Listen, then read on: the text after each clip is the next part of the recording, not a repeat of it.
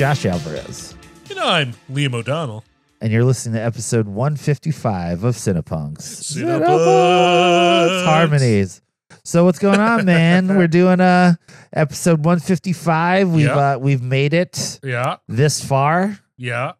in Well- spite of or despite of everybody else's expectations of it. applause, applause, applause. Yeah, I appreciate that. And uh, on this episode, we're we're sort of going the opposite direction. Last episode, we were like, we're doing John Candy, we're doing the '80s, whatever, whatever. Uh, this episode, we're doing Claire Denis, uh, and and we're possibly covering the breadth of her career, not in the sense of we're covering all of her movies that we've talked No. about some of her other movies in the past. We're covering possibly her best and possibly her worst movie, depending on who you talk to. yeah, yeah, Because yeah. we're yeah. talking about uh uh uh and I want to get this pronounced. Uh you know now here's the deal. I I'm only to pronounce this differently because this is how Dave White pr- pronounces it. He says Beautreville. Oh yeah, Beautreville. No, that's Yeah, correct. is that right? Okay. Melani, yeah, yeah, Melani told me that's. how I just trust Dave. Dave, if you're listening, which I know you're not, I love you and I love your podcast. And he always says Beautreville, and it took me a full minute of watching this movie to be like, oh, this is what he means when he says Beautreville, because I I just assumed it was not this word that's spelled travail. Yeah, yeah, exactly. yeah, yeah, yeah. But I, it's because I French for me is like I just I, I have so much trouble with it. Anyways, and the other movies we're doing is uh, Let the Sunshine In. So Yeah. you know, uh, uh, an earlier uh, part of her career and a much later part of her career, and a lot of people will make the claim. And I know Josh, you might end up making this claim as well that Let the Sunshine In is her worst film.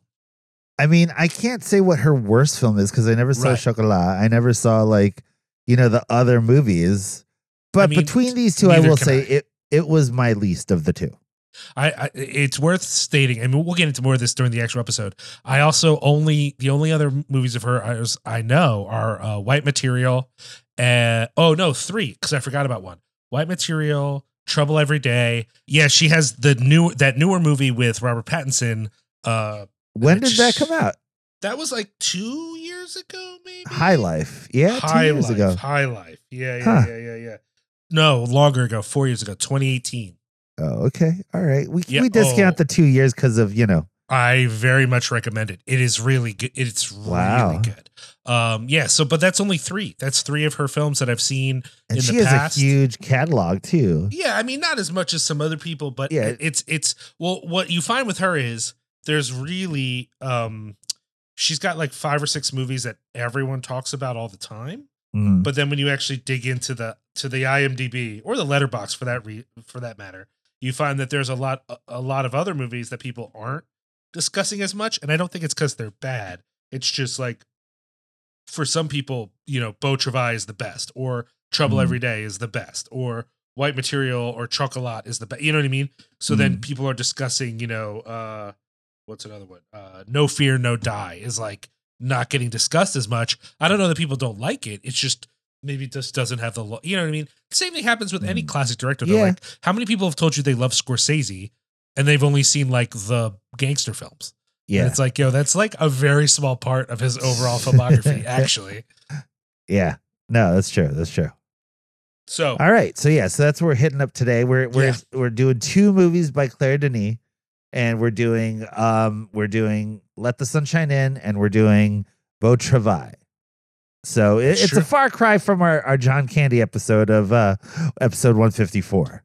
but that's you know that's the flavor, man. That's the flavor. Yeah, man. That's And, the ebb and know, flow, baby. And, and you know we've we've uh, we've got some guests coming up, so they've been telling us what they want to cover, and I feel like we've got quite a variety of stuff coming up. So I'm pretty excited here. But Yeah. before we get into our regular segment, whacking on track, Oh, you already did it. You said oh, it. goddamn, it. I Uh, we wasn't we- prepared. You we did it. To, we need to thank a few people. First, we want to thank, of course, all of our supporters on Patreon. Um, me and Josh and me and Justin Lore always talk about how we're going to do stuff for the Patreon, and it never seems to work out. But I will say, if all things go to plan, then this Friday, me and Doug will be recording something for the Patreon. Whoa. Now, it Oh. a bit of an experiment because we had this idea of like, you know, we talk about movies all the time, me and Doug, on Cinema Uh-huh. Smorgasbord. So, what if we did music instead? Because we never talk about music really. It comes up on the show sometimes, but it's never like something we focus on. So, we're going to be talking about something, and we decided to pick something neither one of us are a big fan of and just see if Mhm. that's like a good sort of place to start. It's like, we'll talk about something that we've kind of written off that is not bad. Like neither one of us hate this thing, but it's not something that matters much to us. So that we Mhm. like will avoid hurting each other's feelings. Because what my first idea was like, we'll pick something you really love, and then we'll both talk about it. He's like, what if I pick something I love and then you hate it, and that makes me feel like shit? And I was like, oh, oops. Oh man. Yeah, that's is a good Doug like a Dave Matthews Band fan or something like that? No, but he definitely has a, a bigger. We've talked about this before. He sees it as a thing. I see it as more of a issue with me. But Doug likes a lot more classic stuff than I do. Like he's a Oh. bigger Beatles fan. He's a bigger Who fan. He's a bigger. uh Well, this isn't classic, but uh Elvis Costello. You know, like Mm. there there are certain things that I think are like um, you know, uh standard artsy white guy music, right? That like he has a long appreciation for that I don't dislike, I just don't know. But I think he's worried Mm. like what if we decide to like revisit something that is very important to him and on the revisit I'm like, actually I hate this. Now granted, I don't think that would be a bad thing, but we're we're we're starting that conversation because I don't think we know how it's going to work. And I think the idea is if we do it on the Patreon long enough and people like it, then maybe we do a version of it on an Mm. actual, you know, on the on feed. actual ep. Yeah, exactly. yeah. So all that to say, look forward to that Patreon people. Uh Josh, who else do we need to thank for this episode? We need to thank our homeboy Aaron Dahlbeck and his operation, Essex Coffee Roasters. Aaron is the best. You might uh, know some of his bands, uh, but uh, he makes amazing coffee that dispels the fallacy that good coffee has to be a bourgeois endeavor. So, um, you know, Aaron's an awesome dude. He's one of our favorite people. And uh, our man always looks us out and he's always like very nice and kind to us. So uh, we would say if you were to put the words Cinepunk, C I N E P U N X, in at checkout, if you're ordering your teas, if you're ordering your t shirts, if you're ordering coffee from Essex Coffee Roasters, you'll get a 10% off discount of your entire order. So head over to EssexCoffeeRoasters.com and uh, let them know that Cinepunk sent you by putting Cinepunx in at checkout and get your 10% off and get your good ass coffee. We also want to thank our friends over at Lehigh Valley Apparel Creations. Uh, look, you're doing something good that you want to promote. Then why not screen print some t-shirts, some long sleeve shirts, some hoodies, some sweatpants, some, Duh. some fucking uh, I don't know, jockey shorts, whatever you're feeling. Flip flops. I don't know. Booty shorts. Yeah. you know, I, I just ordered a pair of booty shorts from from somebody that I thought were very fun and funny, but I thought, you know, what would make these booty shorts better. They were printed at Lehigh Valley Apparel Creations. so head on over to xlvacx.com. Uh, hit up Chris and his team over there at Lehigh Valley Apparel Creations and get a quote on something that you need printed. And I think they're going to give you the best possible deal and the best possible service. All right. yeah. All right. Finally, we want to thank our friend. We've already talked about it a little bit. Our friend Sharky uh, over at Mechanical Shark Media. If people have been paying attention to their social media, then you've been seeing that they're working on their studio space. They're going to have a space. It looks so It awesome. looks so cool. They're going to have a space for recording audio, for doing green screen stuff, for video production, for special effects. Uh, Sharky's also done puppet work. He's done big set pieces for plays. He does the editing and the uh, audio correction on this podcast as well as Horror Business. Uh, he's done work for other podcasts. He's live streamed events like shows and sporting events mechanicalsharkmedia.com. Check him out. You need him to help you with your media needs. You do. Yeah. You just need it. It's just what it is. And you will be awesome and famous if you do. And then uh bada bing bada boom whack it on track. All right. All right. so, Liam, what have you done recently that is whack? And what have you done recently that is on track? Well, um, I'll start. I'm actually going to start uh, in an unusual place with whack because I don't do a lot of whack things oftentimes. But uh, the world is whack right now, and I don't want to spend a ton of time on it. But I just think it's worth acknowledging since we're all dealing with it. Whether it's you know Roe v. Wade, uh, we're recording on the day that the audio or not the audio, the video from Uvalde came out, and we have actual evidence of how terrible these cops are at their jobs. Um, and it's a horrifying video. I mean, any video that has a a, a, a, a note on it that says uh, uh, we've edited out the children's screams from this video. That's you know that's a horrifying thing in the world. Um, it just feels like things are getting pretty dark you know, and and difficult. There's people talking about how all these Supreme Court decisions could lead to a constitutional crisis or a possible civil war. Like Mm. literally, civil war experts, like it's not civil wars in our civil war, but people who study civil wars around the world are like, yeah, I mean the conditions are there. That doesn't guarantee anything, but like we're in the spot for it. So it, it just feels like things are really hard right now. And, and at times like this, um, I really love that I have you, Josh, and and and people we love, friends to reach out to, comrades, you know, uh, fellow strugglers, uh, it- you know, con- co-conspirators in the world. I, I love all of that, but it's still hard to feel that, especially right now, because I'm so isolated. You know, I have Mm. some friends out here in Chicago, but I don't have the crew that I had when I lived in Philly, what, six, seven, eight years ago, you know? So Mhm. yeah, it's just hard to feel both isolated and in a world that is very you know i hate to say scary i don't want to be a you know people people I, I worry about being someone who's like overreacting but right now it just feels like we're all tending towards underreacting to everything. So I, I you know i'm just gonna say like things are at least worrisome if not scary. And you know i really hope that people listening to the show like we are a, a beacon of hope and i know some of that's going to be in the fact that we're going to talk about claire denis and not talk about the world but hopefully talking about the world a little bit is also encouraging because we're, we're in it with you and we see how awful it is.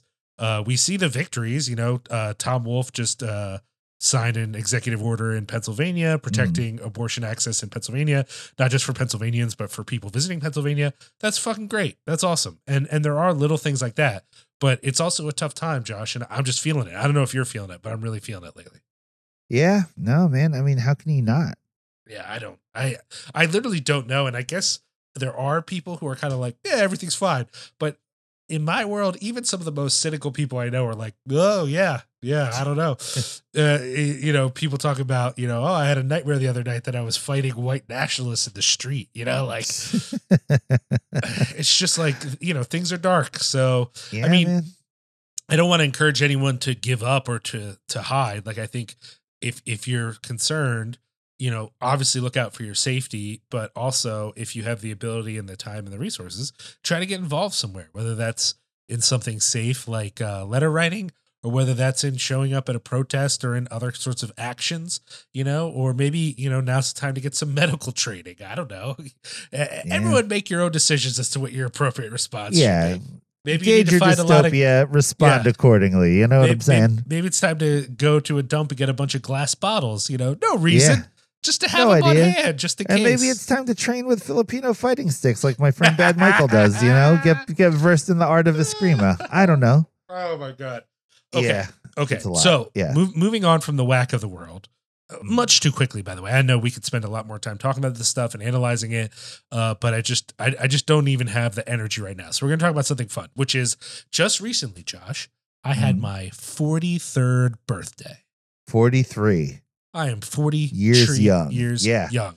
Um, it, you know, as I said, I don't have a ton of folks out here, so we didn't plan anything huge, but I did some fun stuff with the fam. We went to the beach in Chicago, got some good food. Like, yeah, what's was- Chicago Beach like? Were you feeling it or what? Oh, I've been a few times, man. I actually love I mean, don't get me wrong. At a basic level, a lake, even a lake that is this big, is not a beach.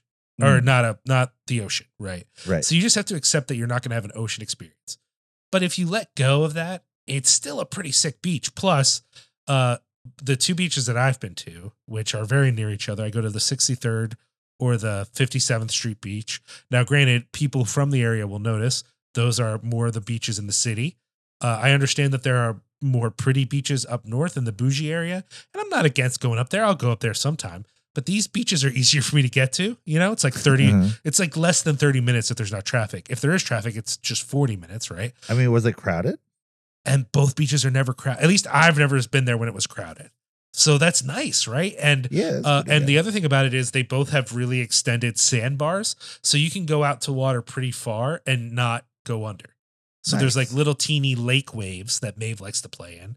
Um, but like you know, a lot of times when I go, not really trying to do any sort of deep swim. I'm just hanging out with Mavers. And so it's nice that like you can go out really far and it's only up to like your knees or thighs. Uh, that's know. pretty awesome. Yeah, yeah, yeah, yeah. So with Maeve, that's really great because she's she's not yet at the point where she's trying to like go underwater or float or shit Mhm. like that. So um, she has swimming lessons. We're doing swimming lessons this week. But anyways, so it was my it was my birthday weekend. We did a bunch of stuff, but one of the things I did that I wanted to talk about on the show was on July 3rd, the night of my birthday, uh GUMM from uh Chattanooga, Tennessee came through town.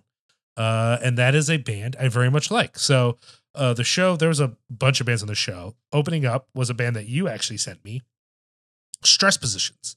Uh Oh, Stress yeah. Stress Great band. Positions members of Chew, I believe. This is like the folks from Mhm. Chew's new band. And I loved Chew a lot. I thought they were really great. So I was stoked to see it.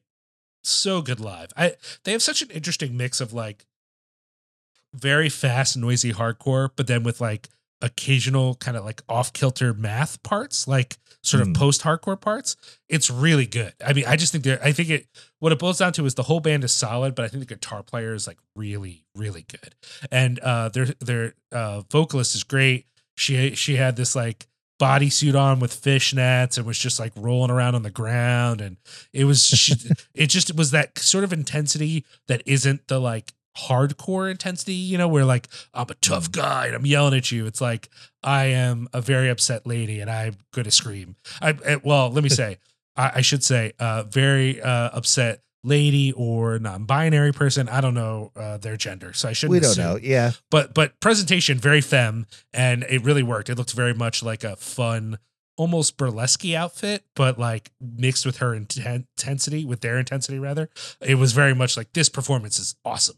Uh and then up next uh was a band called old coke um not really my vibe. A little more shoegazy you know? Uh but with You some didn't like noisier it was like shoegazy but like also with some of like uh more jangly emo parts and some noisier parts. It was fine. Mm. it was it's it, it's pretty good but i also was catching up with friends so i went outside for a little bit of that. Um and then um uh the tour was originally gumm with third face and i really like third face but third face had to drop the tour due to covid so then Ah. uh there was a fill-in this band called break the cycle which i think was uh their local chicago group they bill themselves as like a crossover group but i really think they're more just like mosh core you know like they Mm. have some of that thrashy stuff i associate with crossover but a lot more it just sounds like metalcore to me you know Mm, uh, yeah. but they're still really tight. Like they're good at what they do. It's just not something that I'm super stoked on. But what I am stoked on is that they are apparently, though a very local band, a draw for young people. So this show, dude, had a whole chunk of like actual teens, which like I can't remember the last time I went to a hardcore show with actual teens at it.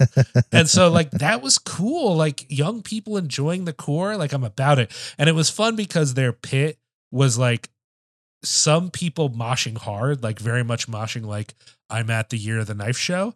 And Mhm. then other people in big pants and wallet chains like push moshing. And somehow these two people interacted without any tension. It would be like a dude would do a bunch of kick flips and shit through the pit, and then two people would start pushing each other in the middle, and then they'd get out of the way so another guy could start doing his kick flips and shit. And it was kind of cool. It was like almost coordinated or something. I really appreciated the vibe. Uh, and Break the Cycle, like they brought the drums, like they helped other bands set up, like they were very much team players. So if you like moshy music, if you like uh, moshy music that's definitely more metal influenced than Mm. more traditional hardcore, I'd say check them out. You know, they were very nice people. You know, I, I don't know. It, it, it felt like they were a good presence, even if I wouldn't necessarily like buy a record, you know. Uh, Mm. And then after Break the Cycle was that band Snuffed from Chicago. Have you checked them out? I have not. They're pretty great. They're uh they're starting to get really popular. They're on my man Sean's label, Another City Media out of Chicago.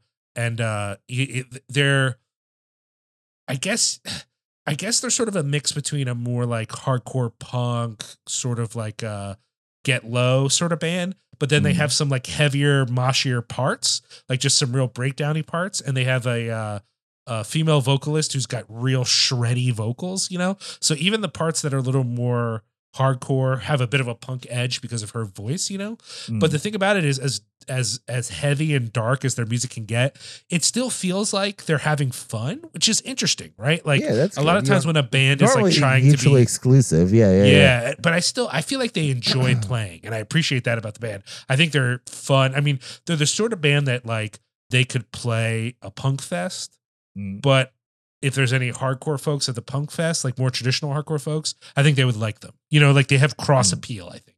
Uh, so I'd recommend people check them out. They have a bunch of records out, but the new record just came out. It's doing really well, so uh, people check it out. And then as you know, I'm a big fan of GUMM for people. That's G U M M out of uh, Chattanooga.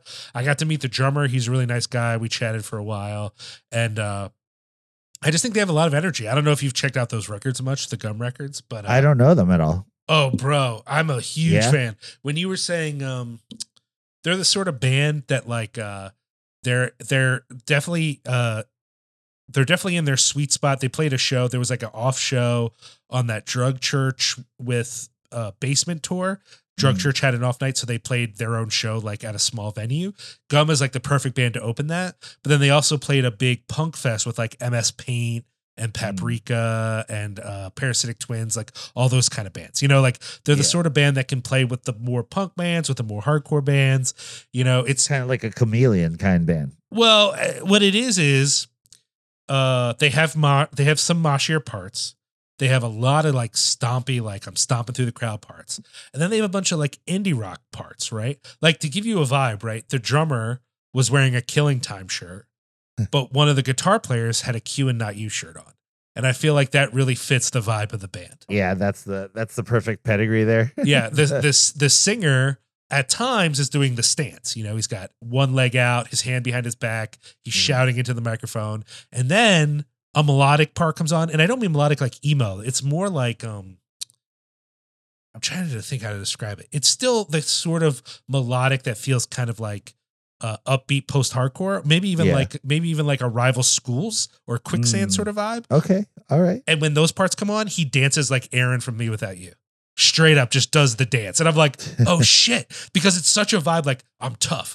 Now I'm shaking my booty. Now I'm tough. And I was like, yo, man, this band's the fucking best. And what's more, the whole set is fun. Like the upbeat parts are fun, the heavy parts are fun. Like nothing about the band is like, oh man, these guys take themselves seriously, too seriously. It's like they're just very good and very fun. You know what I mean? So I, don't know, they- fun. Yeah. they don't have No, any full links out yet. They just have a bunch of EPs, but I'd say if you can check out their EPs, if they're on tour, you got to see them live. They're just the the coolest folks. I really I really dug it. It was a great show. So that was that was a fun um birthday thing. Uh Mm-hmm. as far as other things, I haven't gone to see really any movies in the theater. Um I don't think we did I talk about the last episode Crimes of the Future? Did I talk about that? the No, we I didn't talk about it. Cronenberg. did you see it? No. Oh man.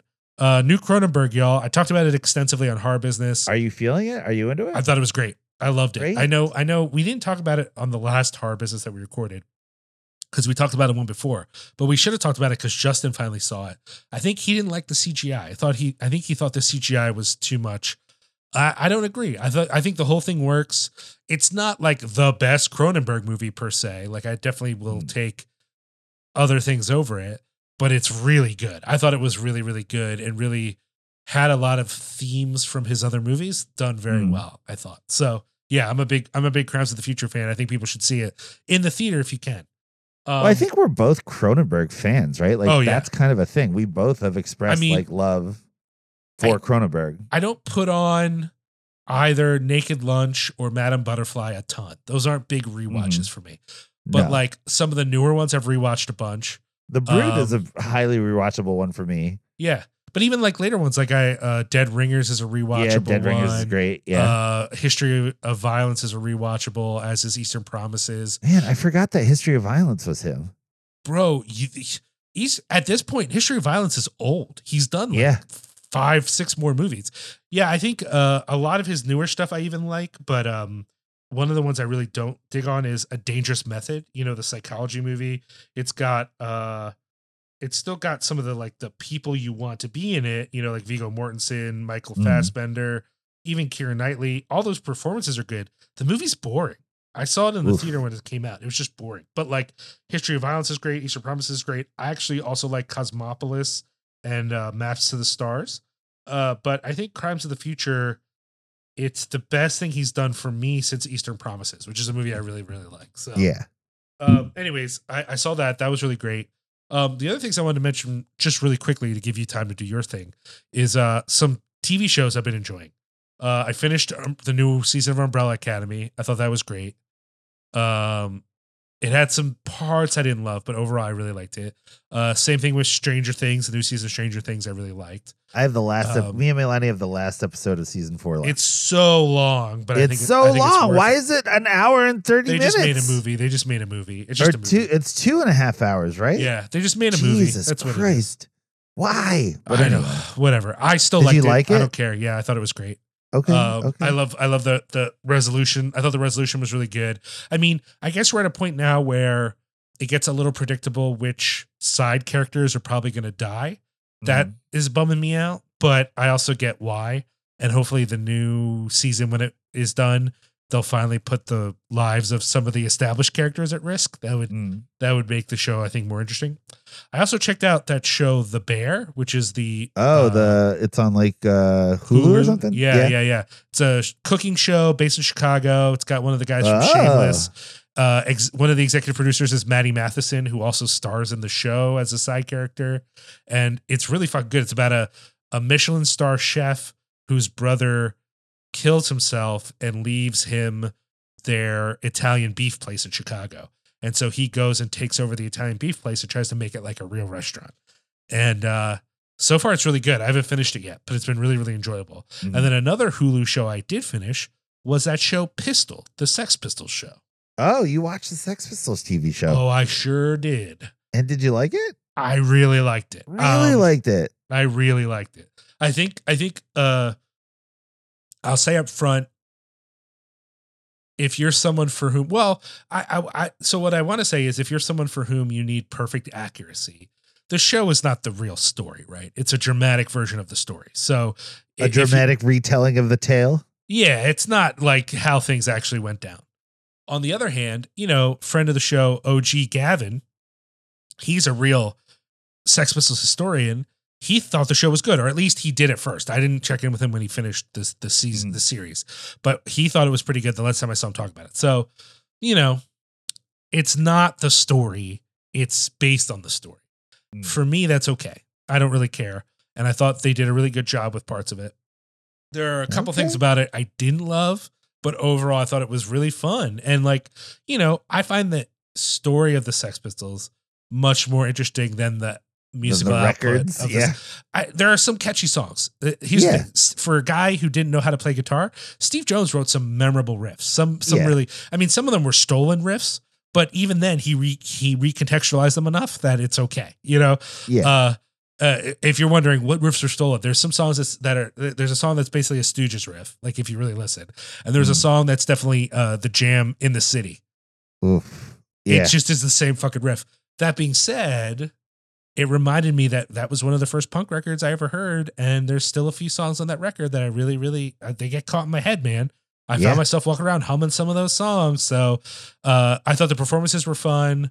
Um, you know, the show makes an editorial decision, which is let's make Malcolm McLaren the villain of the show.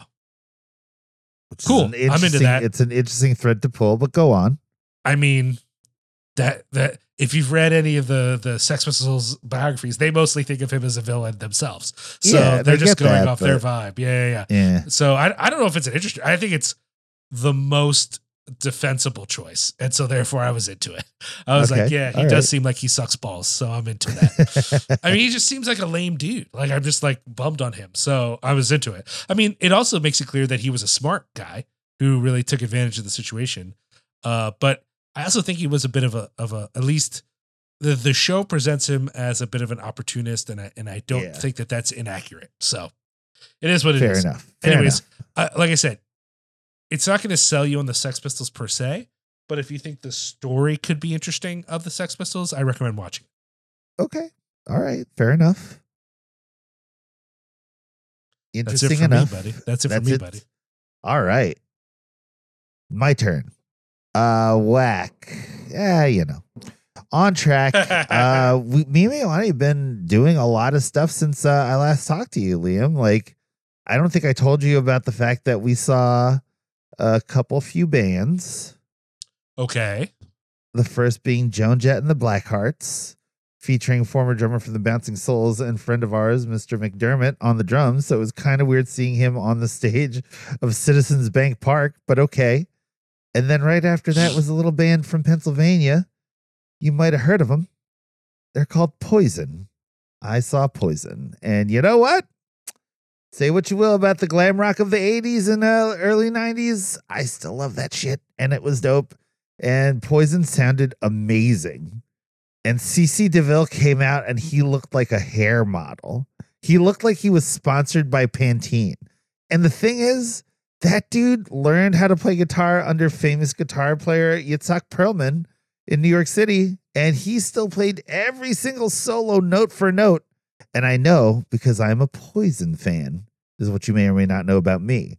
And uh, but I didn't know that they were from Pennsylvania. Bret Michaels was like, ladies and gentlemen, from Hatboro, Pennsylvania, Rikki Rockett. And he was like announcing where everybody else was from. And I was like, wait a minute, they're not from Los Angeles, where I thought they were from. Turns out no. Turns out no. But What's uh, weird is I am not a Poison fan, and I fully knew that. Oh my god, dude! They still played. They played some deep cuts, and I was like, "Yeah!" Like knew all the words. Like they played "Mama's Fallen Angel," and I started floor punching because it was dope. And then after them was a little uh band called Def Leppard, or according to my mom, Dep Lepo. And uh, they opened their set with four songs off of a record that they wrote in the last two years. Gross. Oh my god, it was so weird. I was like, what is even happening right now? And then they played Rocket off of uh off of uh his or um Pyromania. No, was it Pyromania or was it No, it was on Hysteria. And uh yeah, that Rocket song kills super hard and then they were doing like that vintage part of the set, but then they broke into an acoustic section where all of them were playing acoustic guitars in the middle of the stage, which is weird. But it was Def Leppard and it was cool. And you know, they they did the Armageddon in it and they poured some sugar on me, and that was cool. And then after that came out a little band. You might have heard of them, Liam. They're called Motley Crue. Now, Vince Neil came out in a kimono. Not only did he come out with like his rock and roll chaps and like an impossibly long wallet chain that wasn't attached to any visible wallet, if I'm being honest with you, he had a kimono on over it with what I think was a painting of himself on the back of it. And then like Jesus Christ. it was incredible. And uh so he came out and then fucking Nikki Sixx was there and because he plays bass in that band. And Mick Mars like just looked weird and like awesome though. And like they all sounded good. And uh and the the drummer guy was There's there There's no too. way that Motley Crue sounded good. Here's the thing. Vince Neil has not taken care of himself nearly as well as our man Bret Michaels of Poison has. And as a result, he can't really hit the high notes anymore. I'll be honest with you. But that said, he did have a trio of ladies on stage with him. You know the song Girls, Girls, Girls. Well, he had Girls, Girls, Girls on stage with him. And it was like, oh, yeah, wow, look, these like sexy chicks doing sexy chick metal dancing. But they also had microphones and were singing all the choruses. And I think it's because Vince Neil can't sing the choruses to those songs anymore because they're just too high. They're super high. So uh yeah. It, sonically, I guess he was fine. It was fine. Like, but the rest of the music for for Motley Crue is pretty fun. And uh yeah, it was like a stadium show. We were at Citizens Bank Park, and uh it was it was a lot. It was a lot to take in. It was an interesting uh interesting event, and um I had a great time. Super fun. Me and Milani had a blast. It was cool. And we got Motley Crue t-shirts because you know. And um, so that was fun. On track, I'll put that. And then we saw I This- I just can't I can't relate to any of that. I know, I know. I mean, Well, the, the, the closest I get to that kind of music is Manowar. Yeah, Manowar's good, but uh, you know, I listen, you're not gonna get me out here explaining why I love poison. it's not gonna be a thing. If you love it, then hey, you love it. And if you don't, then that's on you, you know. I happen to love it. Are Um, you also a Skid Row fan? yes, I'm a Skid Row fan, man. What about Wasp? Wasp, I don't really know the catalog for. Okay, okay. Not so much. I mean, I love Guns N' Roses. You know, it's just what it is, Liam. It's what I was raised on. You know, you know, I I'm not gonna lie that uh, yeah, I spent a lot of time with Appetite for is Destruction. a perfect record. I mean, it's not because it's kind of fucked up, but it's but it is like musically, it's a perfect record. It kind of yeah, sucks too. politically. There's a bit of an issue there, but you know, whatever. I'm saying. So I'm just, but here's the tie-in though. So I got a girls, girls, girls T-shirt because it's funny, right? Like it's just a picture of Motley Crue from like 1989, and it says in the neon thing, "Girls, girls, girls." You know, and uh, I wore that to a little club called Fabrica this past Sunday for drag brunch, where we saw the Queen Raja of uh, RuPaul's Drag Race season three winner and also RuPaul's Drag Race All Stars All Winners season seven current contender. So we got to see her do her thing at Fabrica, and I wore a girls, girls, girls t-shirt, and it was awesome. Um, but it's fun. It's cool. I mean, like the drag brunches at Fabrica tend to be a little long, but it's a good time every time you get to go. And when the Ru girls are there, everybody shows out, and it's like kind of a wild time. And that's exactly what that was. So I got to see that, and uh, we got the meet and greet. So there'll probably be a photograph or two surfacing of me with the Queen Raja while I'm wearing my girls, girls, girls t-shirt from Motley Crue. Pretty fun. But that was a good time. And then we followed that up yesterday night with a show by Mr. Steve Von Till of Neurosis. You like Steve Von Till solo stuff, Liam? Have you ever listened to any of I've it? never listened to it. Oh my God. So you know how like Neurosis is heavy? Yeah, in fact, did I tell you about this? So, friend, a friend of the show, uh, Jim, was like, "Yo, I don't understand why." Because I guess I said something dismissive about neurosis. Like, I described them as like too much like male aggression. She's like, "You like hardcore? What do you? What the fuck are you talking about?" And I'm like, "No, that's fair. I guess for me, later neurosis, it just sounded like all noise and yelling, you know, and less like uh build up and and less like uh you know syncopation whatever but he seemed dismissive of that. And then adriana jumped in as well because she's a big neurosis fan. So i was like fine fine fine fine fine. So i re-listened to some of the not as much as i meant to because i have adhd and i get distracted. But i Right. re-listened to a couple of those later i say later mid era neurosis records and uh they are pretty good. It's just it's not really my preferred form of aggressive music per se but they are Mhm. good. It's it's i guess it was never that they weren't good. I think probably what it was at the time is they weren't moshy. Yeah, What- I get that. when i liked heavy when i liked that kind of stuff i preferred stuff that had breakdowns.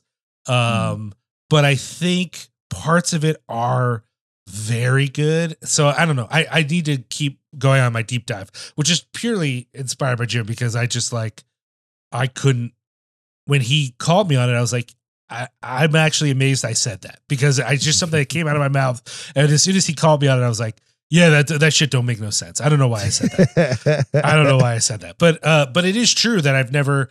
Uh, the, the whole point of that was to say at the time that I listened to old Neurosis and thought it was great.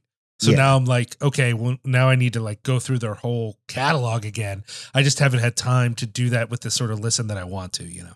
Dude, I've loved Neurosis ever since uh Through Silver in Blood. Like that. So like I get the pain of mind stuff and I understood that, but I came into Neurosis right when Times of Grace came out, right? Like right in those relapse years. Uh like kind of around the same time like Tribes of Neurot and all that stuff was they were doing that too. But man, like they've been one of my favorite heavy bands for as long as I've been listening to heavy music. And like heavy heavily influential for when I was in Belagast and like other of the more like slower stuff that I've done musically, but Neurosis will always be like this perfect convection of like this weird philosophical bend in terms of their lyrics and then the sonic heaviness that is Neurosis.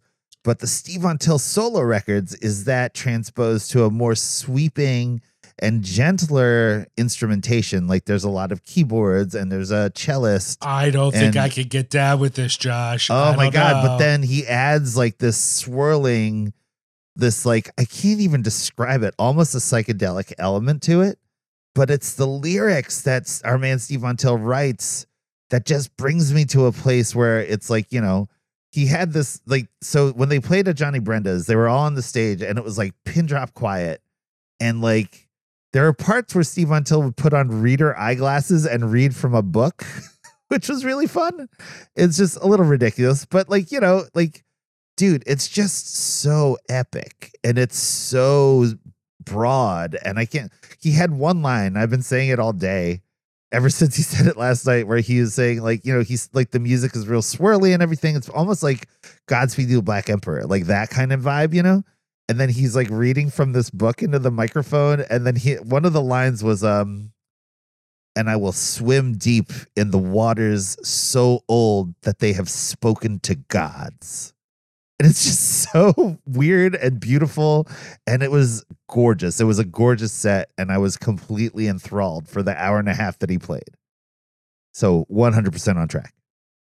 I don't understand any of that but I Oh, also so good. I mean, I, you know, again, I'm the guy who doesn't get neurosis. Like when Times of Grace came out, I, I, you know, they were playing shows with bands like Converge, you know, and Yeah. you know, like I went straight from Converge or uh, uh, Integrity or even bands like Zao. I went straight from that to like Carcass. You know what I mean? And Mhm. so like that more you know they're they're kind of door guy metal neurosis at that Mm. point you know and i i should have given it more of a chance but it i guess i sort of put it in with like um maybe like the dwarves or something you know what i mean like what? Dwarves. yeah or uh maybe not dwarves what do i mean um who's the band i'm thinking of like older super noisy Like the Melvins? yeah that's what i meant the melvins my bad guys Dwarves. Jesus Christ. well again No, I it was- I don't, it, it makes me think of that like See, it's funny. Like there was that one era of like almost exclusively relapse bands that I was into, like bands like them, bands like Ohm, uh, bands like uh, just uh, uh, Convertilec, like that oh, were weird. you were like, you were you a Today Is the Day fan? Yes, I am a Today Is the Day yeah, fan. yeah, yeah, yeah. So Yeah. there was a couple Today Is the Day songs I thought were brutal, but I couldn't get into the whole record. I just there's just something Mm, again. This is all opinions from when I was like 20. So yeah, you know what I mean? It. I Like- get it. 99, I was 20 years old. So uh, what do I think now as a 43 year old? Well, I listened to uh, the other day, I listened to In Silver and Blood and Times of Oh. Grace, and they were both cool, but I, I wasn't necessarily won over. So I think what I want Right. to do, I think that, I think really it is true that Neurosis is the kind of band you could just start at the beginning and go Yeah. through and you're like on a fucking journey. I think I really want to do that. I just need the time to do it, you know? Yeah, no, it's a lot of investment. It was funny though. I was telling Milani yesterday, like Steve Von career as a musician is the one that I like admire almost the most.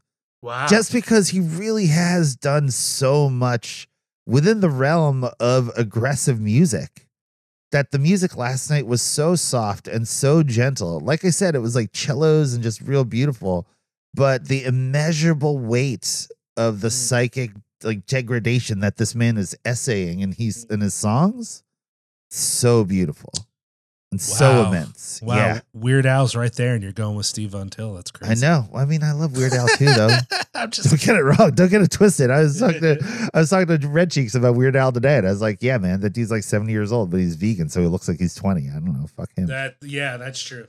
Kept all his hair too. I hate him, but whatever. Neither here nor there. So yeah, so that's what I got. As far as movies go, I did see the new George Miller movie, Three Thousand Years of Longing. Oh wow, how is it? It is uh the pull quote that I gave to the Allied guy was uh it was a lyric strange and lovely. It is a wild movie.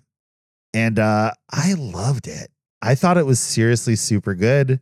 Uh I don't really like Idris Elba like that. Like I haven't really like celebrated him really except for that time that he was in the Hobbs and Shaw movie.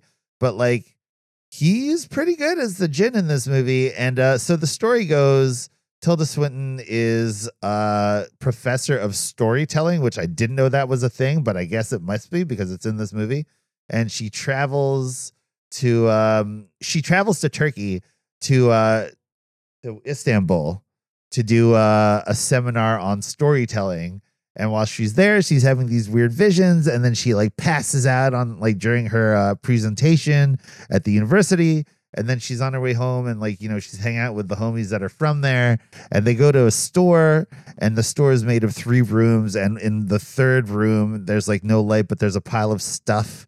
And she goes through the pile of stuff and she finds like this melty little vial that she then takes. And she's like this is the one i want. And the dude that she's with is like no way man. You should get something that's beautiful. This is all burnt and it's all sooty and everything. She's like well it's still the one that i want and then she takes it home to her hotel room and she's sitting there and she's trying to clean it off in the sink and she rubs it and then a genie pops out and the genie is played by idris elba. And then you get a thousand and one arabian nights style story of vignettes of how he came to be in that particular vase and then how like he's to grant her three wishes. And in order for him to be freed from the mortal plane and he's like not the trickster jinn he's more of like a a reasonable and an honest one that that's the only way he can be freed from his cage which is this bottle. And um tilda swinton is like a storytelling um professor right? So she knows that every time you tell a story with three wishes like this it's a cautionary tale. So she doesn't want to make any wishes because she's afraid that it's going to impact her the universe in a negative way.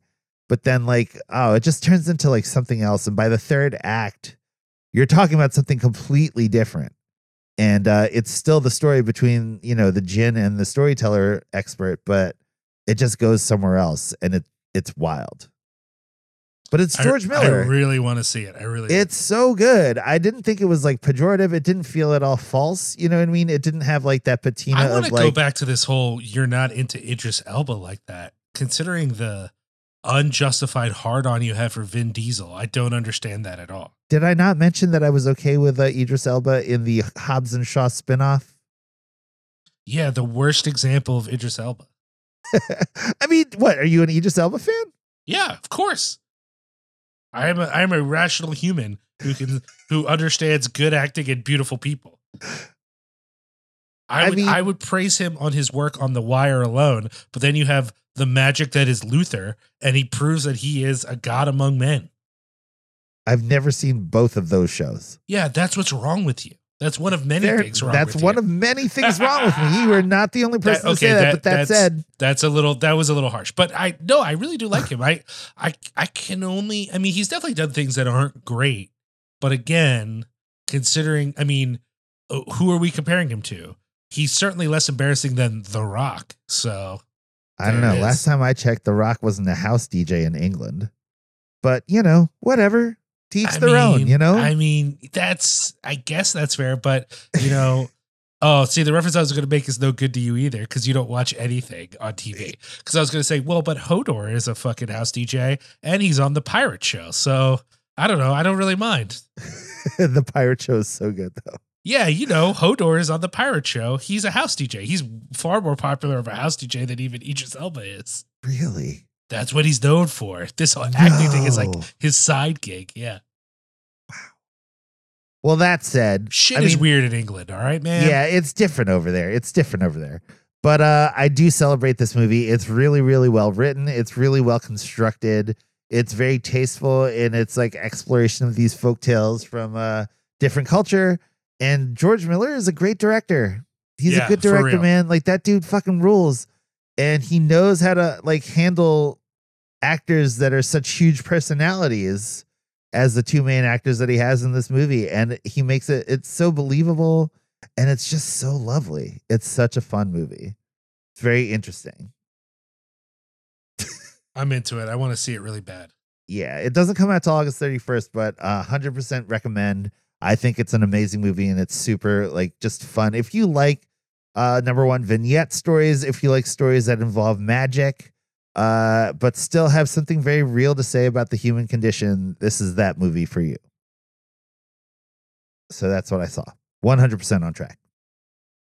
Certified on track. I'm a little. I'm. I'm honestly a little jelly because I want to see it really bad. But Dude, you, when you see it, we have to do an episode on it because you're gonna love it. I can guarantee. Okay. And I think we should talk about it. Yeah. All right. Well, let's take a break and come back and talk about these Claire Denis movies. Yeah. Claire Denis movies. When after the break, we're going to be talking about Beau Travail and we're going to be talking about Let the Sun Shine In. After the break.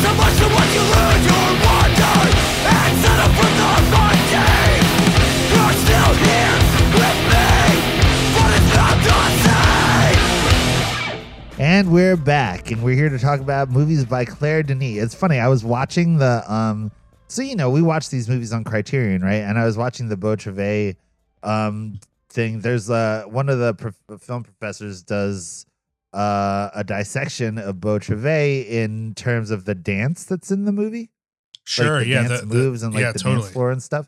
And it's funny because she kept on saying like Claire Denis funny. Like the way it's probably supposed to be said. She was calling her like Claire Denis. Like she's like very Frenchy. You know what I'm saying?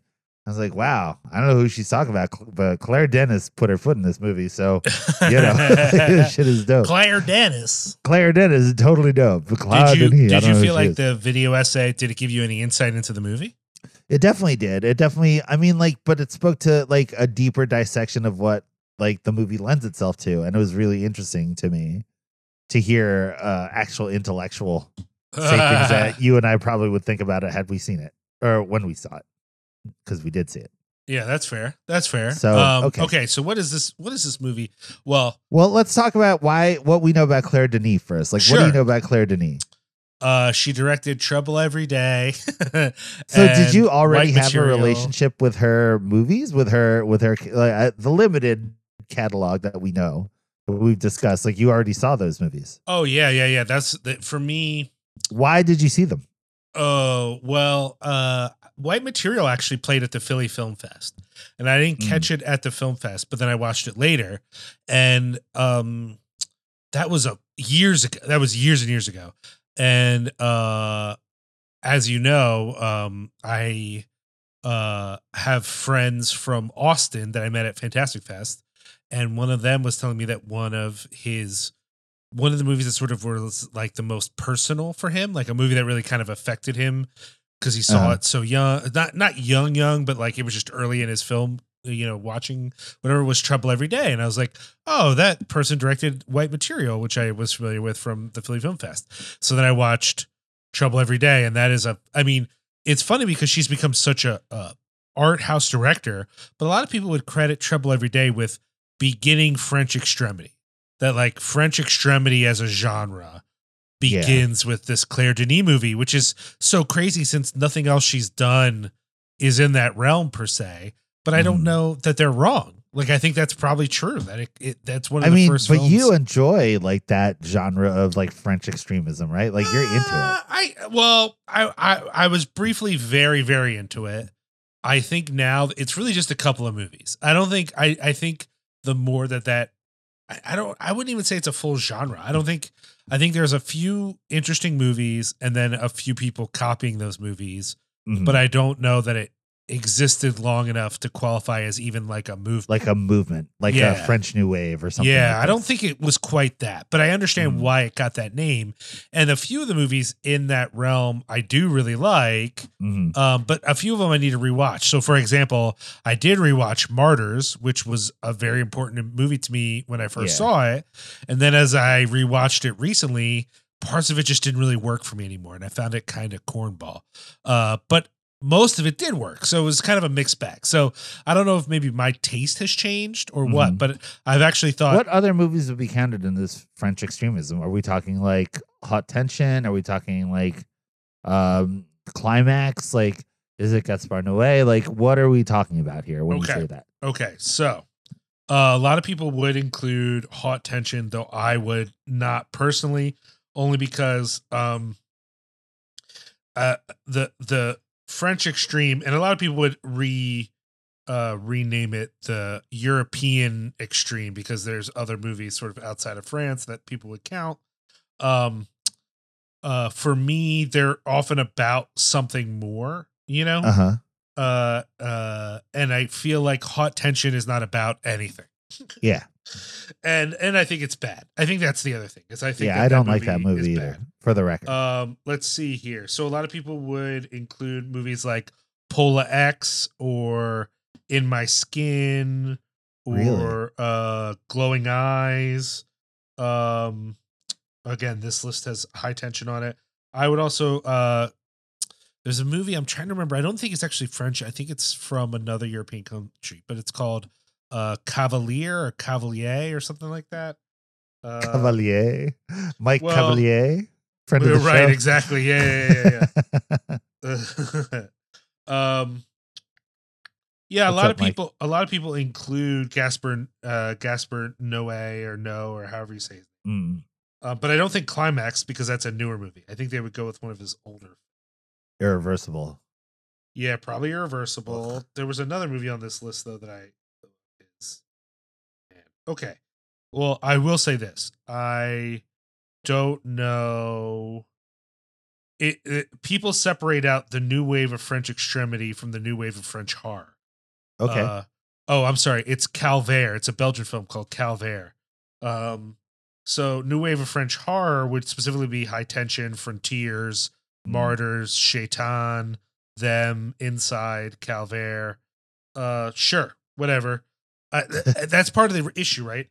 right. I didn't It's mean to kinda- get us off track talking about this whole fucking thing because it doesn't really fit with the movie we're talking about. But just to sort of round it No, out, No, but the, her place in that pantheon of being a progenitor of that, which is not a thing I enjoy by and large, you know what I mean? Like that's an interesting thing to me. Just like it's interesting to me that she was like uh she she worked with Wim Wenders on a lot of stuff. Mhm. You know what I mean? So you have this like art house pedigree that was then translated to a thing like a French extremity. Like that's wild to yeah, me that but she'd I, be but credited I, with but I the think same. it's, but I think it's like, uh, you know what I would compare it to? Go. If you ask a lot of people what their favorite emo record is, they Uh-huh. might say Sunny Day Real Estate. okay. but nobody in Sunny Day Real Estate was trying to do emo. Like that wasn't a thing that they were Right, interested right, in. right. And they wouldn't even consider themselves part of that world. You know what I mean? Um, I think that's what's going on here. Like a movie like Frontiers, to Mhm. me, those those folks were they were following a trend, you know, and that sounds like a criti- criticism. I don't mean that, even though I do think that movie's bad. I think Mhm. the decision to be like, oh, there's something going on and we want to be a part of it. That's not a bad thing to do per Yeah. se. But I think Trouble Especially Every for a young director, an Yeah. aspiring director. Like, but I think Trouble Every Day is its own fucking thing that just happened to coincide with some other interesting movies. You know, okay, I'll give it that. Okay, fair enough. that's that's my feeling. That's my feeling on it, and people can disagree if they want. right. Point right, is, right. point is, Beau Travail was not her first film, uh, but I think it was her first film that got her a lot of attention. Right. Uh, That tracks. Yeah, That yeah, yeah. tracks. Because the stuff before this seems well. I can't sleep was in '94. Uh, but then some of this other stuff, I'm not sure that anybody saw it. It looks like shorts, a lot of shorts. But uh, she did Beau Travail in '99, Trouble Every Day in 2001, uh, Friday Night in 2002. Um, That's the thing. Like when I started reading up on Claire Denis just for this episode, Yeah, I didn't realize that sh- her career really much started around like the year 2000, like around there. she did stuff before that, but I don't think people noticed until Beau Travail and, and Trouble Every Day. Hmm. interesting. Interesting. So Beau Travail is based on, for people who uh, are familiar with this story, Billy Budd, uh, by uh, what's his name, the uh, Moby Dick guy. Uh, Mel, what is his name? Melville. Herman Melville. yeah, Yeah, Herman yeah. Melville. He wrote this Billy Budd story, which most people read as a queer narrative, or at least think it probably is a queer narrative. But it's a story about a, a sailor and uh, he, you know, uh, an idea of like justice on the seas and whatever. Uh-huh. And this movie, Beau Travail, is a very loose interpretation, of it. Interpretation It's it's yeah. it's set in the in the French Foreign Legion. it's more thematically connected to the concept of foreignness. Yes, and uh because it's it it takes place in Djibouti and it is about a troop of the French Foreign Legion. Well, and it's worth noting that Claire Denis grew up in uh, colonial French Africa, and so that theme of colonialism, of of race, honestly, uh, and of the the European presence in Africa, it's in a bunch of her movies. And in fact, Mm, I think it's even present in the movies that aren't obvious. Like Trouble Every Day is, you know, to some extent about a guy keeping uh, his vampire lover in his basement. But in another way, it is also about otherness and Europe and all these other more political things as well. And it's interesting how she sort of works it in to a number of her movies. I, I mean, there's even, I would say, a political underpinning to High Life, although not necessarily one of uh, colonialism, though you could maybe make that argument. Um, in Beau Travail, it's colonial France, it's being in Africa. Um, Mhm. it's the idea of the French Foreign Legion as a way into French society. And of course, not surprisingly, considering the source material, it's about men and the homoeroticism of men, but viewed by women. It's a very like yeah, it's a very female gaze film. gaze. Yeah, yeah, yeah. It's a really interesting movie. It's more of a. it- It's been described in some of the criticism or critical things I've read about it as a visual snapshot because Sure. it's yeah. not an actual narrative, right? Like it's all told in retrospect through the perspective of Galou, played by Denis Lavant, who is uh like Love that's him. the love him. he is awesome. He is the dude that was in a bunch of those Leos Carax movies. yep. He he's so cool in those movies, and I, I mean, like especially in movies like Holy Motors and like uh, where he plays that dude in the green suit, Yep. or uh, what was the other one? Um, Tokyo. He's in the Tokyo movie where he turns Uh, into the chair. Yeah, and he's in Mauvais Sang, and Yeah. he's in uh something else that isn't a Leos Carax movie that I really like. I don't remember what it is. Go, I don't going. know. Feel free to fact check us, listeners. Um, but that's the thing, right? Oh, like, he's so- in Night of the Kings. Did you see Night of the Kings? I did not. Oh man, that's that one set in the prison in I think in the Democratic Republic of Congo or something like that. Uh, and he's like the one white prisoner in this African prison, and it's Whoa. really good. That's a great. It's a, uh, if people Who haven't directed it? seen Night of Kings, uh, uh Philippe Lacôte. Uh, it's it's uh, I think entirely an African production, and then he's like the token white prisoner in the prison. Wow. He's really good at it though, and like, it, it- yeah, he's an interesting actor. I like him. Mm. Well, anyway, he plays Galou, who's uh, the uh, long-standing member of the, of the French Foreign Legion of this troop. He's like, uh, I don't know if that's like if that makes you like some type of leader. He's I he's a he has a he has a rank. I think he's a master sergeant or something like that. Like he he is not yet in charge, but he's been around a while, long enough to to to be the the second in command. Yeah, And he's he- like the dude that leads them in marches and in exercises and so on and so forth. He's like that guy. And the movie focuses a lot on his perspective, but the dramatic tension is that his mentor, father Forestier. figure, Yeah. possible crush, uh, Mhm. is moving on to a younger, more charming person. yeah. the- so so basically, what happens is um, Santan is played by Gregor Colin, and he is like this new recruit to this troop of the French Foreign Legion, and um, he pulls a rescue of uh of people that are in after a helicopter crash at sea or whatever, and he rescues people, and um, the actual com- commander of this troop, played by um, Michel Sabour, Subor, Michel Subor. He plays um uh Forestier, right? He's like the Sure. dude who's like the overarching, like kind of let's call it a father figure, for the lack of a better term, because I've never been in the military or on a sports team. And um he is giving uh Santan all the praise and he's giving him like extra attention and like uh you know it's causing this weird jealousy tension for Galou, who is like the second in command of this troop. So then uh it, it the whole movie is this weird like because you know that Galou's been kicked out of the French Foreign Legion at the beginning, and he's telling the story as like one tells like writes a story down, right? like, uh, he's journaling or something. like he's authoring a book or an essay on what happened, right?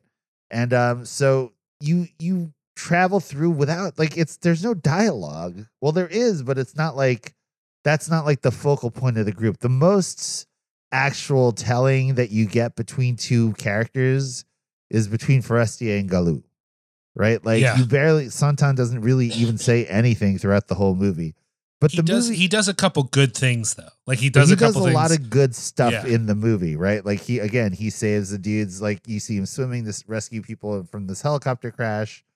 But the movie is strange because, i- in as much as it, as it is a narrative, it's kind of not a narrative, right? Like, did you get that feeling while you were watching? well, it? it's very much a lot of um a lot of men wrestling and working out. yeah, it's like um, definitely an exploration of the way these men's bodies move.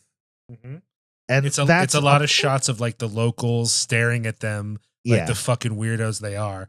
Like them digging ditches or doing military things, and Mm-hmm. then local people just watching them like you would watch a, a troop of clowns. Just Yeah. like, what is going on with these folks? And really constant reminders that they are out of place in almost everything they do. They are a foreign body yeah, just hanging out in this in in this weird landscape, right? It's a very barren, very Alien. arid landscape. Yeah. but there are three separate sequences that take place with these actual French Foreign Legionnaires in a dance club. And this dance Yes. club is oddly framed, I'll say. And it is uh It looks like it's a shot of a mirror and Yeah. you're seeing them reflected in the mirror. Yes. And like the, you know, there there's a bunch of like actual tropes played out in the arena of this here dance floor. And it shows up three times in the movie. Right. And each of these times shows both Galou and Santan in like uh expository kind of way. In that they move through the club and they interact with the girls in the club in ways that are very indicative of the characters that they play in this movie that they're detached, that they're somehow mechanical, that there's like a a weird um disenfranchisement that's going on with both of these characters that is similar in a way, but also not the same. Does that make sense? Totally. so that's that's playing out throughout this movie. Like in the first scene, you see like the rest of the Legionnaires and they're dancing and they're carousing and they're doing like what you imagine like young, you know, soldiers do in a dance club, right? Like they're talking to chicks and they're dancing with people and stuff and and it seems like very festive, right? But Galoo is like he's really focused on one young lady who we know is Riha, but then he also kind of doesn't really interact with her at all. And then you have Santan who doesn't talk to anybody and doesn't dance. He's just kind of moving through the crowd and they show his perspective of that. It's it's pretty interesting because again, this is what that video essay on the Criterion app was about. And uh, once she said it, I was watching. I watched it again just to see it, and I was like, "Oh yeah, that is really strange." Like, and well, then, and like, it, it connects to that final shot, right? Of Galoo Yeah, yeah, dancing Galoo alone in the club. Yeah. So like, and then the the next shot, the soldiers are in there, and it's like different. It's the same women, I think, but then like the soldiers are like more formally dressed. Like they have their hats on, and they have like their full like dress clothes on, and everything's like super pressed and primped and everything. And then the third scene on the dance floor is just Galoo by himself, out of uniform, smoking a cigarette, and he's dancing like his life depends on it. And um, and that's the actual arc of the story, right? Like, so the whole story plays out. What ends up happening, the main conceit of the movie or the main conflict, is that Galoo gets so jealous of Santan that he sends him away from the camp with a broken compass and like some trumped up like uh punishment type stuff, right? Saying he did something wrong. He's like, well, you have to leave and come back, and here's a compass to help you find your way back. But the compass is broken. So, and they're in like a desert. So Santan doesn't make it back. And uh you it's it's un- unclear if he actually dies, but he's like in the desert, dehydrated with this compass that's broken. He can't find his way back. And then he gets picked up by a bus of women that then look after him. And again, it's it's never revealed if he actually lives or if he doesn't. But that's how that story ends. And this is how Galoo gets kicked out of the Legionnaires. because it was it was too it was too much. And in the Yeah. in the original Billy Budd story, um, I think it's something like Billy Budd defends himself from someone but kills that person, and then he gets similarly court-martialed for that. Yeah. Yeah. So that's, and then, so the story, the third act of the story is Galoo, a normal society in Marseille. And it's him putting together his bed, you know, and he's not a, an officer anymore. And the final scene is him. Well, the second to last scene is him putting his bed together. And then he gets a handgun out and he lies down on this bed with his handgun. And the implication being that I guess that he kills himself. I can't really tell. You know what I mean? And then we focus in on a pulsing vein in his arm. And then the next thing you see is Galoo on the dance floor by himself. And where whereas for the most of the movie, he's pretty staid and he doesn't really express himself at all. He goes into a dance that is so violent and so physical. And this is like the ultimate expression of who this man is. And then fade to black, and that's it. This is the sort of movie that if it if you love it, you You fucking really love it. love it. Yeah, and if you yeah, yeah. if it doesn't work for you, you fucking hate it. Like people who don't like this movie really fucking hate this movie. I really fucking love this movie. It's I so good. It's so interesting. It's such an interesting way to show the journey within a man. You know, even against the backdrop of whatever queer themes are in there, if whether or not they're in there to begin with, I don't know. But the actual transformation from Galoo, where he is at the beginning of the movie, to where he ends up at the end, is nothing but night and day. It's intense, and I love Do you, it. do you really feel like you didn't feel like there were queer themes in there? I mean, like it, it's it's just tr- strange because it's like I don't know anything with the French Foreign Legion. Like maybe just hugging each other is how they f- learn to fight. I don't know. Like it's you know, and I just think the, the the focus of the camera is always to make you think about these men together and um hugging, and yeah, well, with no shirts on. and not even Which- just that not even just that to, to to just sexualize them together but just to talk about like they're in a context where it's just sort of them interacting right Mhm. and the ways that Galoo is jealous it feels very much like a jilted lover scenario. And so there's a question of suppression like to what extent i mean in anything having to do with colonialism there's this moment where the commander's like well you know sex and violence is why we're here. You know what i mean? Like no one Yeah. would join the legionnaires without it. Uh, how much of colonialism is related to the sublimated sexuality of the communities from which they come you know Mm, but mm. also the ways that um, they're stuck sort of together in this uh, males only community, and there's all this weird tension and posturing between them. It very much to me, and of course, being based on Billy Budd, which a lot of people read as a queer it's- narrative. yeah, not exclusively. I'm sure there are interpreters who don't see it that way, but it, it you know, it feels that way. I mean, it's one of the things I love about that about the pirate show, which is, you know, that's not the name of the show. It's uh our, flag, means death. Is acknowledging that like if a story is on the sea uh in this time period, it it, it involves uh uh men loving each other. That's just the reality. That's just the truth of the matter. And I think that that, that some of that carries over here. And you know, I'm not saying necessarily uh something definitive but uh, about the character's sexuality but that the narrative itself is about the the this longing This uh, between these longing. men yeah, yeah Yeah. yeah so Okay, that in I'll and of itself I, I think that's that in and of itself plus as a viewer i'm like also i think galoo is suppressing something in him as well that Right. that's also and, and they you know they have this thing with his girlfriend but he like there there's almost like a, a, chasm between him and this quote unquote girlfriend that he has Mhm. you know what I mean? Like they they they're together, but they don't feel together at any point. Like I don't even think they really like talk to each other much. You Mhm. know, he Yeah. tells us about her, and she talks about him to other people, but we don't see them have interactions like like much uh verbal interactions. Really, like we don't see a a a chemistry there or anything like that. You know? Mm, yeah, it's it's just like again, it's weirdly stilted, all like that stuff, which is part of the dance floor stuff until the final act.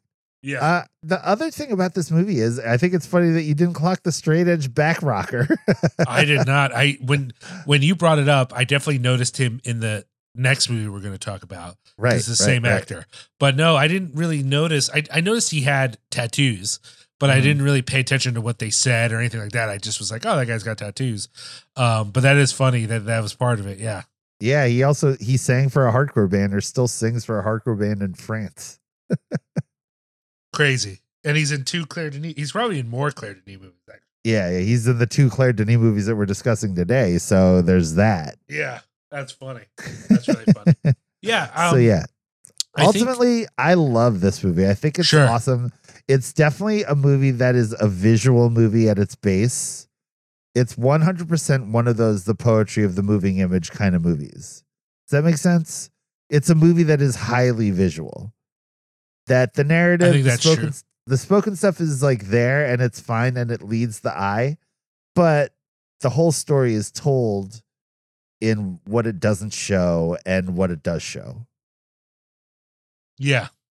It's gorgeous. I think It looks um beautiful. I think you're right about the dancing. I think it's also, you know, uh, I read a piece uh, by uh, Dave White, who I already mentioned once. Uh, it was it wasn't by him; it was a conversation with between him and another uh, uh, critic. They were talking about how a lot of reviewers of the film write off that final dance sequence as something no, like, that's the silly or most something? ebullient part of the movie. Like that's and I think that's it's the intentional. ultimate translation. That's the ultimate transformation of the character. Yeah. And I think it's intentional the music. Like he pointed out that like electronic music is Mhm. written off because it's associated with women and gay people. And I think that that's true to a large extent that like if a movie features cuz the movie has uh, that's something we haven't really mentioned. The soundtrack for this movie is incredible, right? Mhm. and it has a lot of like very horror themes. There are moments where nothing is happening on screen to make you feel tense, but this music is telling you to feel all the tension in the world. It's really Yeah. build- building it up. And then when there are these dance sequences with this dance music, especially the final one, people Mm. write them off as somehow less serious, like I guess critics. Mm. And to me, that wasn't the case at all. There is there is almost like a crescendo in using that song Yeah. at the end. It is kind of a perfect song for that sequence. And I don't know. I don't know how you felt about it, but I found the ending incredibly emotionally cathartic. And Yeah. not that there isn't emotions involved in the rest of the movie, but so much of it is about frustration and Mhm. about um tension, just like uh, not releasing tension either, like things building Mhm. up. Even when the scenes where he has been expelled from the French Foreign Legion, which by the way, the French Foreign Legion is such a fucking weird idea to me.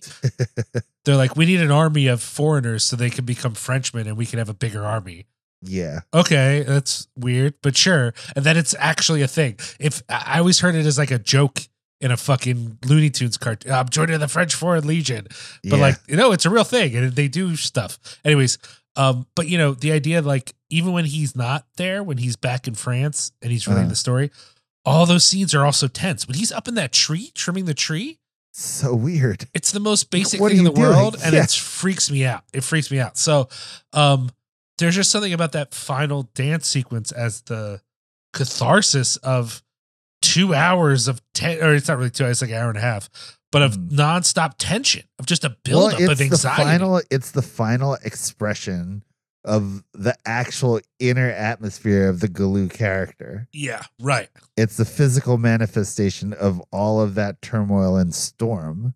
And it's so beautiful, but it's also so physical. yeah And that's why, for me, I felt that level of catharsis or that cathartic, like, exposition, for lack of a better term. So good. So good. It's a great freaking movie guys 100%. In contrast, the second movie that we watched was one that Liam picked, and it's called Let the Sunshine In. And here's the thing about this movie. okay okay wait before you go on and on with this let me just say there are four claire denis movies on the criterion channel so you know i had a, a, a, a 25% chance of picking something good i guess you picked one and i just picked one that i hadn't heard a lot of people talk about and i had no idea what i was picking that said, tell us about this movie, Liam. okay i mean i'll say straight up front i didn't mind this movie i think as much as you did um Mm. uh so um oh why is her name just gone out of my head Juliette Binoche. Thank you. Juliette Binoche is a uh, woman who we see is in a pretty unhealthy relationship. She's with this guy. He sucks. He's a dick. Oh, he's And- awful. The banker. And um, as she leaves him and moves on throughout the movie, we see her go through a series of relationships uh, with an actor, uh, with her ex, uh, a variety of places, and um, she's consistently trying to have intimacy and connection with these people, and it's not going well. Uh, and she is frustrated, um, and she I think is pretty uncomfortable with where her life is at. She feels like this might be it for her. And there are a number of Mm. situations the the one of the most excruciating is with this actor where they're like talking to each other and talking to each other and all they really want is for someone to have the forward motion to say, just come inside so we can have sex. But they they just won't. They're just like circling around this idea, and she just keeps having these. um I, I, you know, I think it's too judgmental to say unhealthy, but but it's one hundred percent unfulfilling. frustrating. Yeah, Yeah, it's unfulfilling connections with people. but it's and- awful to watch.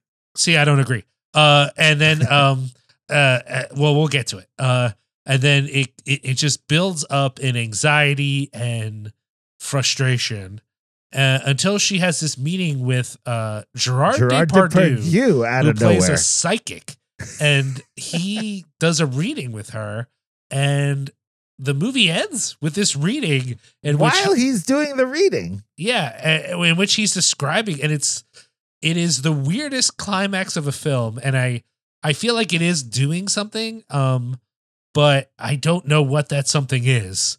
Yeah, um, agreed. But but I do think it's interesting because it's the only time we see Juliette Binoche happy the entire film. yeah, it's the only time she smiles in the entire movie. Yeah, where he's vaguely describing to her how things are going to work out. Okay. So, Josh, you really dislike this movie, and I wanted you to go through a little bit of like what wasn't working for you. What, you know, obviously the stuff you liked too, but what was some of the stuff that wasn't clicking for you about this movie? Well, here's the thing: my only experience with Claire Denis prior to this was watching Beau Travail just for this mo- this episode, and uh You haven't I- seen any of her other movies? no, Oh, I didn't realize that. Yeah, so Beau Travail is like it's the epitome of what you would expect Brilliant, from a brilliant. French art house movie. It's brilliant in all the right ways. It doesn't it doesn't contend that the viewer is an idiot. It doesn't just give you something. Right? Like it it you have to unpack it in order for you to even bask in part of what it's even trying to touch. This movie felt like a romantic drama, which it was. And I just don't have the vocabulary for that. It's just not a I disagree. I disagree. It it plays out in like there's still the same sense of foreignness in this movie. In that Sure. Julia Binoche has like this uh, aura about her where she's displaced. She's an older woman. She's divorced. Uh, she has a kid, but then she's like not really around that kid, from what I can understand. And uh, I don't know. She's trying to still be like true to her artistic self while still navigating this lack of love in her life. Fair. Yeah. And um I don't know, man, like there's just parts of it that just seemed really hackneyed to me. And I just don't buy the I I mean, also maybe it's user error. Maybe I'm just not into romantic dramas. Which, you know, See, I can't really think of is, too many that I'm way is- into. This is my big challenge to you. Okay. take this movie as it is, the context Uh-huh. it's in, only replace it with 20 somethings and have it directed by Joe Swanberg. And you're on this Yeah, podcast saying it's a great movie and you fucking Right, loved it. right, right. And now I'm watching uh drunk people or whatever. Yeah. But here's the thing though, there isn't any likable characters in this movie for me to cling Who- to. I don't care about that. That doesn't matter. Likable characters, that's bullshit. Is it who- bullshit, yeah, Liam? 100, Really? 100%. So so There are a million amazing- that there are no likable characters in Beau Travail. The only good person, you barely see them do anything and then they're dead. I mean, but I- that's a likable character. You, but you don't He care about him. you care about the bad guy of the movie. I mean, he's not really the bad guy, but you know what I mean. The guy that's who the thing. That's murders the him. That's I don't who really you care think. about. Okay, but here's the thing with this movie: none of these people get murdered, and that's a travesty. Really, no, see here, I, I here's the difference. Here's what it boils down to. I, I legitimately thought this watching because I watched it after you told me that you didn't like it, and I and so I was like, okay. So I started watching it, and I don't think it's as compelling or as interesting for Mhm. me as Beau Travail. However, watching it, I thought, oh, Josh doesn't like this because he barely dated, and if he that is true. if he had Yeah. spent time dating, he would not love this movie, but he'd have a different reaction, which is the reaction I had, which is uncomfortable familiarity. Now, I am not the age of Juliette Binoche, but have I been her in a relationship? Yes. Have I been the actor in a relationship? Fucking yes. Like the reality is, if you had spent more time in the trenches, my man, you would you would be watching this movie going, "Oh shit, This was if if things hadn't worked out for me, I might be one of these fucking people. Because the reality is, what the movie does that I think is actually fucking amazing is it Uh-huh. manages to tell a really, I don't want to say a really kind of dark narrative about how unfulfilling relationships can be Uh-huh. without judgment. Like this movie doesn't judge Juliette Binoche for for being uh, quite honestly at times pathetic, you know, Mm. because she really is settling for some of the shittiest people. And at one point she straight up says that her attraction to the one man was cuz he was an asshole. In fact, like the Mm. more she thought about how much of an asshole he was at, when they were first together, the more it turned her on, you know, Right. because he's he's just gross. And I that idea that there's something interesting in someone just actually being kind of gross, I totally get that. 100% understand it. The parts where her and the actor are talking around the idea that they just want to fuck, but neither one of them is willing to be the one that says that. I totally get that. I've been in that situation. I understand it 100%. It is the most embarrassing, awkward thing in the fucking world. And all of that is communicated in the movie. Um, in fact, for me, I again, I don't love this movie, but a lot of it I thought was really fucking brilliant. I think they really executed, like Claire Denis really got across some really awkward reality in this movie. Um, Mm. the only part of it that I really didn't like is how, well, I wouldn't say I didn't like. The only part of it that was difficult for me is the ending because I think that there's something important actually. I don't think it's a frivolous ending, which is how Mm. I think a lot of people took it. Is like, well, it's very easy to read it as a frivolous ending because you're throwing Gerard Depardieu in there out of nowhere, literally nowhere, and you make him a psychic. yeah, but uh, again, I hate to like tell tales on people, but you have parents who are, you know, in a relationship. So you've never had to go to a psychic with your mom because she has relationship problems. True. But a This lot of people have, true. including me. Like this is a thing that happened to many people you know, Josh. This is the reality is that uh I, this movie is for a certain kind of folks that you Uh-huh. don't understand because you are a second generation immigrant and your parents were not fucking boomers who were dating into their 50s you know like that's you know this is just a thing that makes sense to some people and again i don't know if it's the best portrayal of that you know i don't know if it's the most insightful i don't know if it had you know there's probably criticisms to make but a Mhm. lot of it just felt to me like god damn this movie even though it is i think it's meant to be a bit of a caricature at times Mhm. I think overall it's a, almost too realistic in how it's portraying Wow. these things, and I very much was like, ugh. Only for the grace of God is that not me, you know? I- Dude, because I must be so monumentally naive, is what it comes down to. If that's no, I wouldn't put it that way. I just said you've. I, to me, you've just had different experiences. You know, you um found someone. You don't have parents that were dating while you were an adult. Like you, just this is not your world. But you've heard stories. I, I I'm know, sure I if you really think about it, you can think of people in your life, in your band, for whom if you showed them this movie, they'd be like, "Oh, this is all too real." Because I think that's the reality, and I think what the movie does is it both.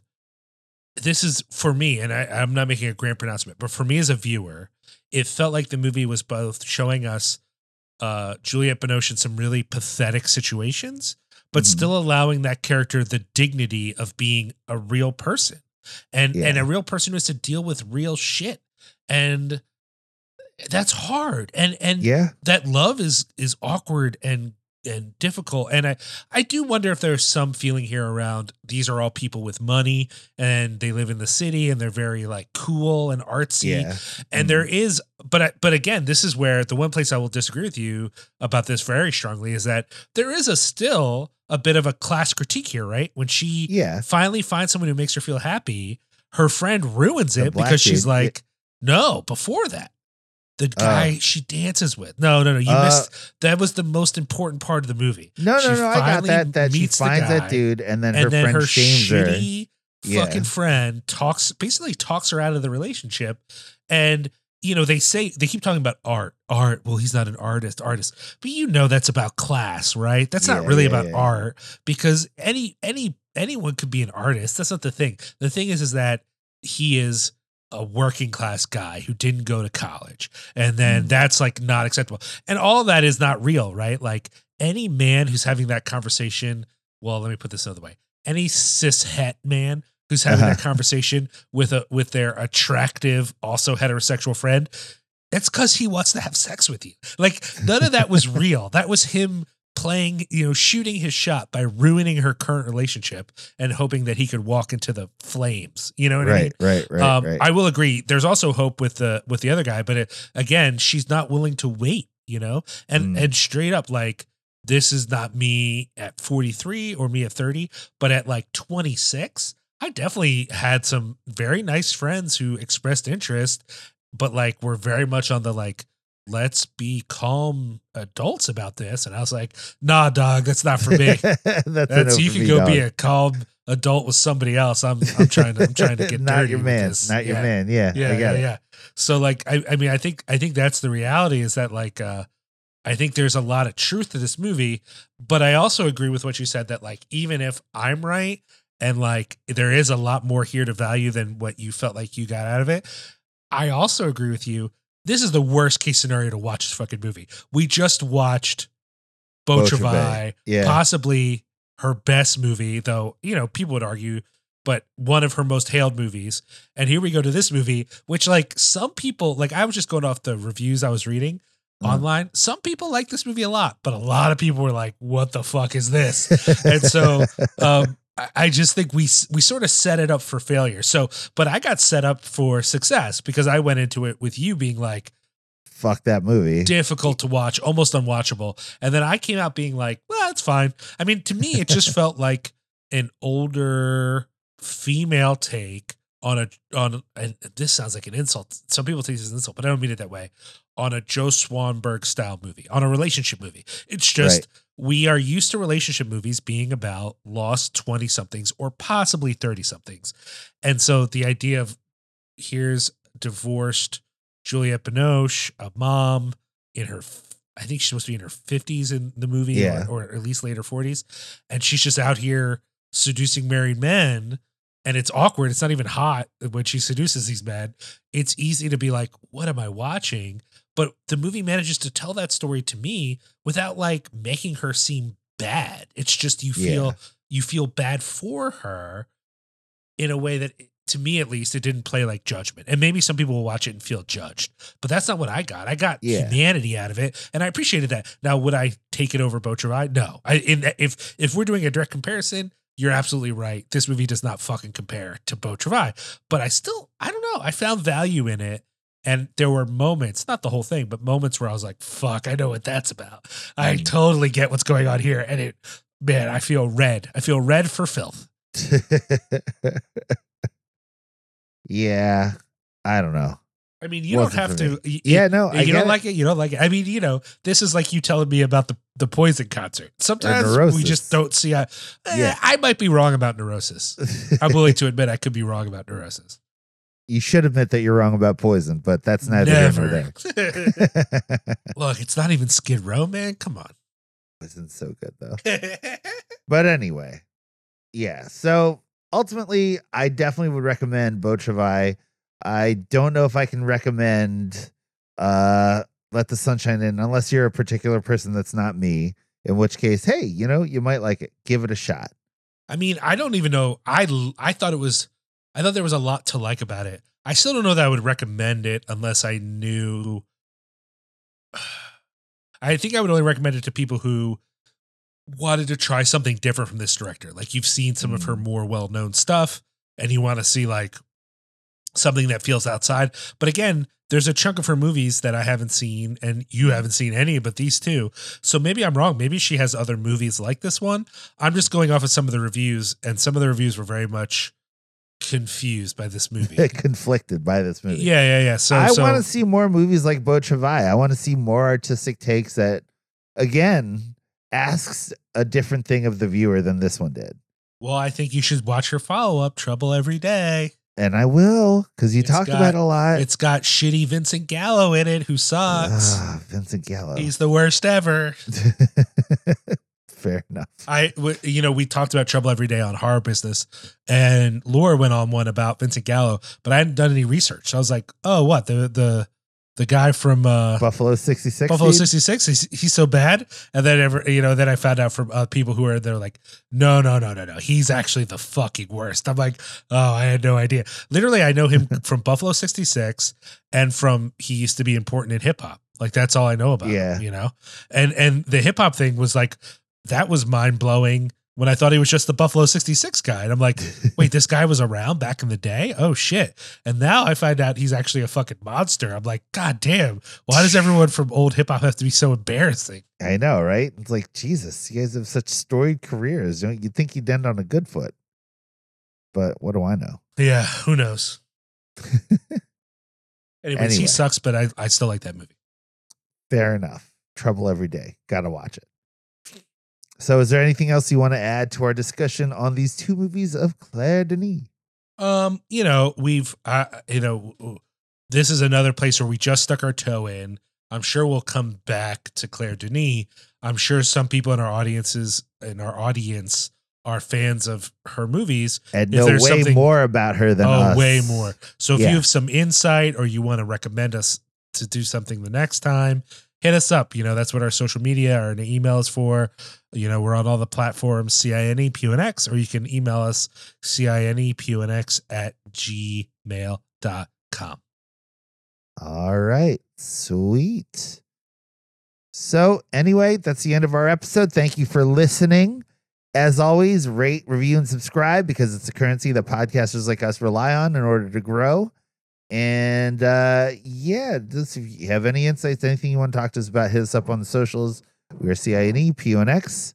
And that's all we got to say about that. You got anything else you want to add, Liam? Nah, dog. Nah, dog. That's no for me. All right, y'all. We'll talk to you next time. Keep it real, and we'll see you then.